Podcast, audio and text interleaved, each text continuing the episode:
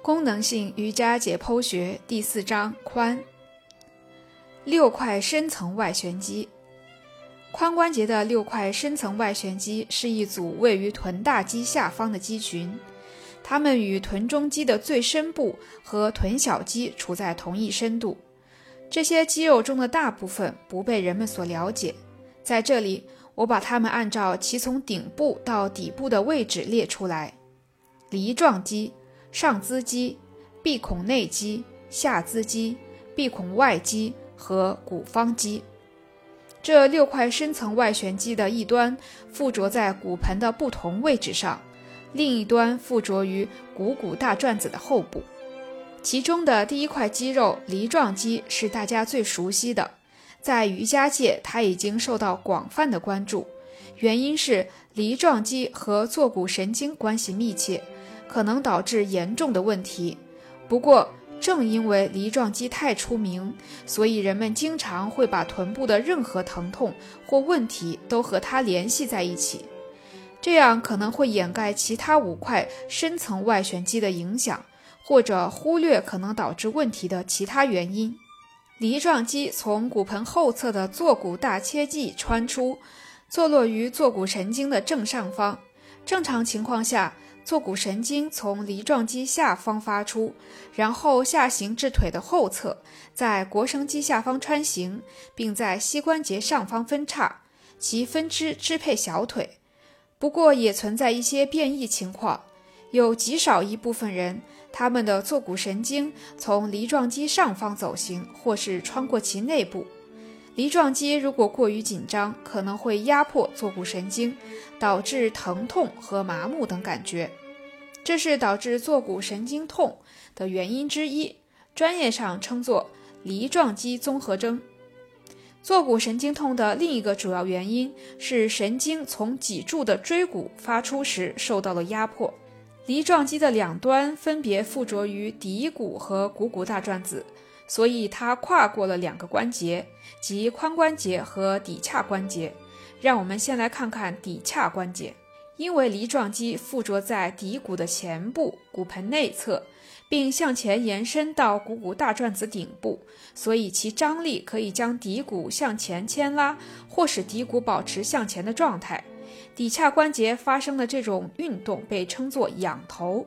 通常情况下。梨状肌帮助维持骶骨相对于骨盆的位置，你可以把它看作骶髂关节的一块稳定肌。任何时候，只要是骶髂关节的位置出了错，或者引起了疼痛，都应该检查一下梨状肌处于什么样的状况。在标准解剖学姿势下，梨状肌通常被认为可以完成两个动作：髋关节的外旋和外展。因此。在解剖学姿势下做使髋关节内旋和内收的动作，会拉伸梨状肌以及其他的深层外旋肌。但是，当髋关节处于屈曲位时，情况却不是这样的。当髋关节屈曲时，这六块深层外旋肌的方向会发生改变。这时，拉伸这些肌肉的是髋关节的外旋动作，而非内旋动作。想一想，鸽子式。在前腿上，髋关节是屈曲并外旋的，所以你能感受到臀部的拉伸。反过来，拉伸这六块深层外旋肌，有助于提高髋关节在屈曲位时外旋的能力。这六块深层外旋肌不是独立存在的，其他肌肉如内收肌和其他所有的内旋肌，同样要足够灵活，才能使我们完成这些动作。腰肌，如果有哪块肌肉是每一个人都应该知道的，那就是腰肌。它是我们体内对身体结构和姿势的维持最为重要的肌肉，对个体的运动方式有着极大的影响。腰肌位于体内深层，处于身体最核心的部位。事实上，它的功能与姿势、运动、平衡、呼吸和能量都有关联。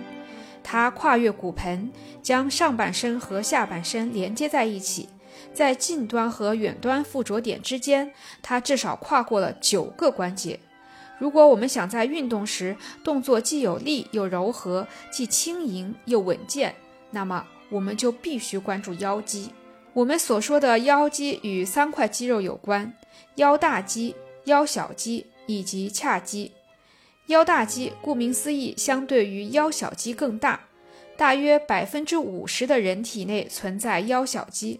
因为它对于我们的讨论无关紧要，所以后面将不再讲解它。第三块肌肉是髂肌，髂肌的功能涉及髂骨。髂肌和腰大肌常常并称为髂腰肌。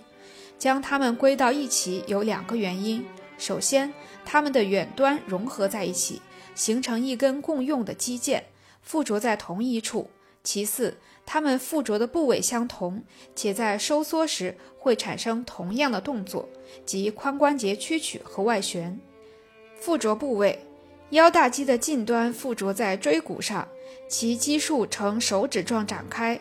附着于胸段十二至腰段四或五椎骨的外侧，然后它沿着脊柱侧面向下走行，并逐渐变细，从耻骨的前侧非中心位置垂下，然后向后走行，并最终附着到股骨小转子上，这是其远端附着点。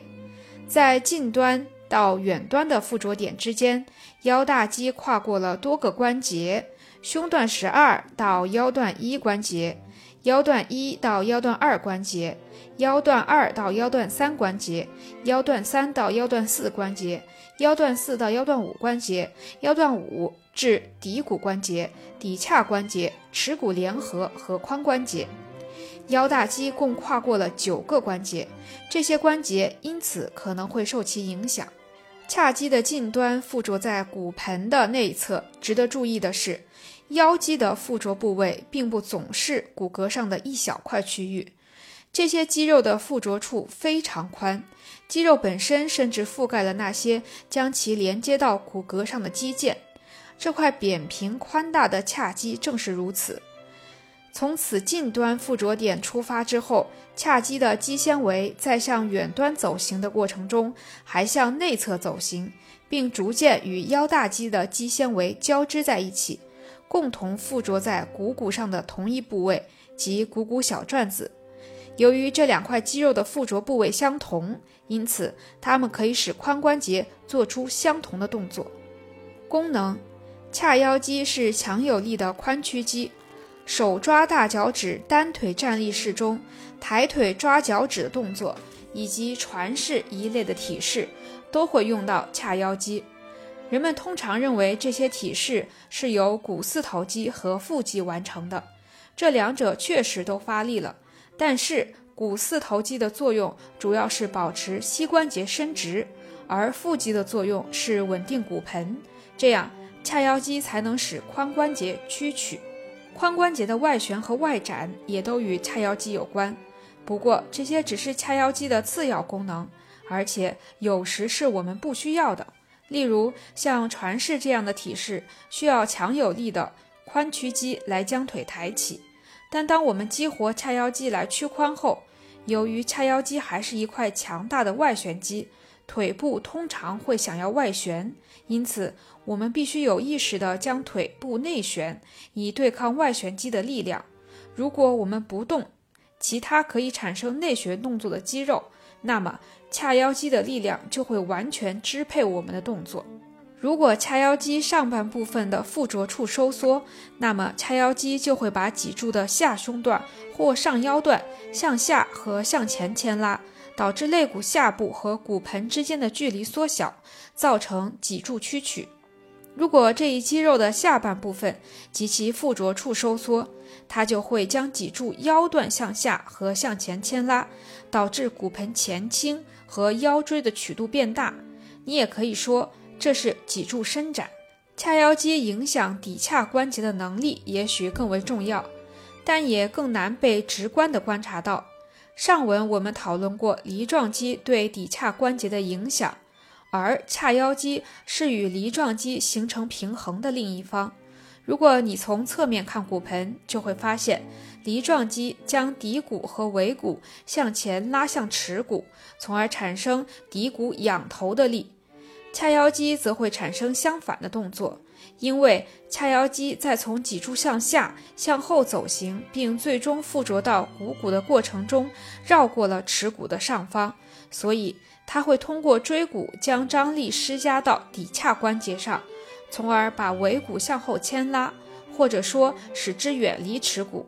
这会导致骶骨顶部向前移动及骶骨点头。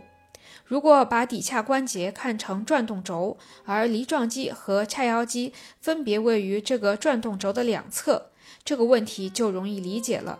这两块肌肉维持着脊柱在骶髂关节处的平衡。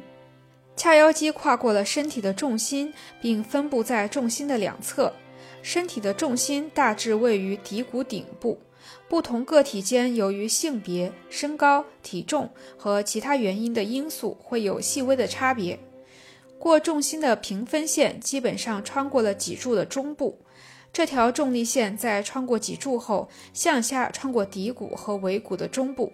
另外，还有一条将身体二等分的水平线穿过骶骨和尾骨。髂腰肌分布于上述水平线和重力线形成的交叉点的两侧。并且向上下延伸，所以它对重心所在部位的运动具有重要的影响。如果你想将重心前移或后移，那么由髂腰肌导致的髋关节的屈曲或伸展动作一定会参与其中。即便是侧向运动，也会涉及髋关节的轻度屈曲和稳定。这意味着髂腰肌是控制身体运动的核心所在。练习瑜伽时，我们要么是在保持稳定。要么就是在做出或者退出各种体式，为了维持体式的稳定，距离重心最近的髂腰肌发挥着最重要的作用。而在运动时，髂腰肌的作用在于使运动更有效率。然而，髂腰肌并不单独发挥作用。一个瑜伽体式可以说是结合了移动性、技巧性、灵活性、专注性和整合性。尽管一些体式要求我们使用手臂或腿部的肌肉，但是这些部位都是连接到躯干上的，而躯干需要稳定。在全身处于运动状态时，我们有时也需要保持躯干稳定。如果我们能有意识地动用重心所在区域的肌肉，就可以极大地提高运动效率。重心所在区域的肌肉是指与重心邻近的、能够稳定控制。或发起运动的肌肉，包括重心两侧的髂腰肌、下方的盆底肌和前侧的腹肌。髂腰肌的能量属性。现在让我们来讨论一下髂腰肌不易被觉察的能量属性。从能量的角度讲，髂腰肌位于胸段十二处的近端附着点和位于股骨的远端附着点是非常关键的部位。这些部位是会阴收束法和收腹收束法的关注点。解剖学上的盆底和脊柱的底部区域，代表着我们身体能量学的根。会阴收束法可以防止能量从骨盆底部溢散，收腹收束法则具有轻盈的特性，使能量从已建立的根基上扬。高级瑜伽修行者的肢体轻盈灵动，可以完成一连串富有动感的体式。诠释了会阴收束法和收腹收束法的正确应用。我们要学习利用能量，而不仅仅是肢体的力量，来提高自己的瑜伽练习。每次在教授有关髂腰肌的课程时，我都会让练习者做一些拜日式中的体式，并给予他们明确的指导，告诉他们如何用髂腰肌进行运动。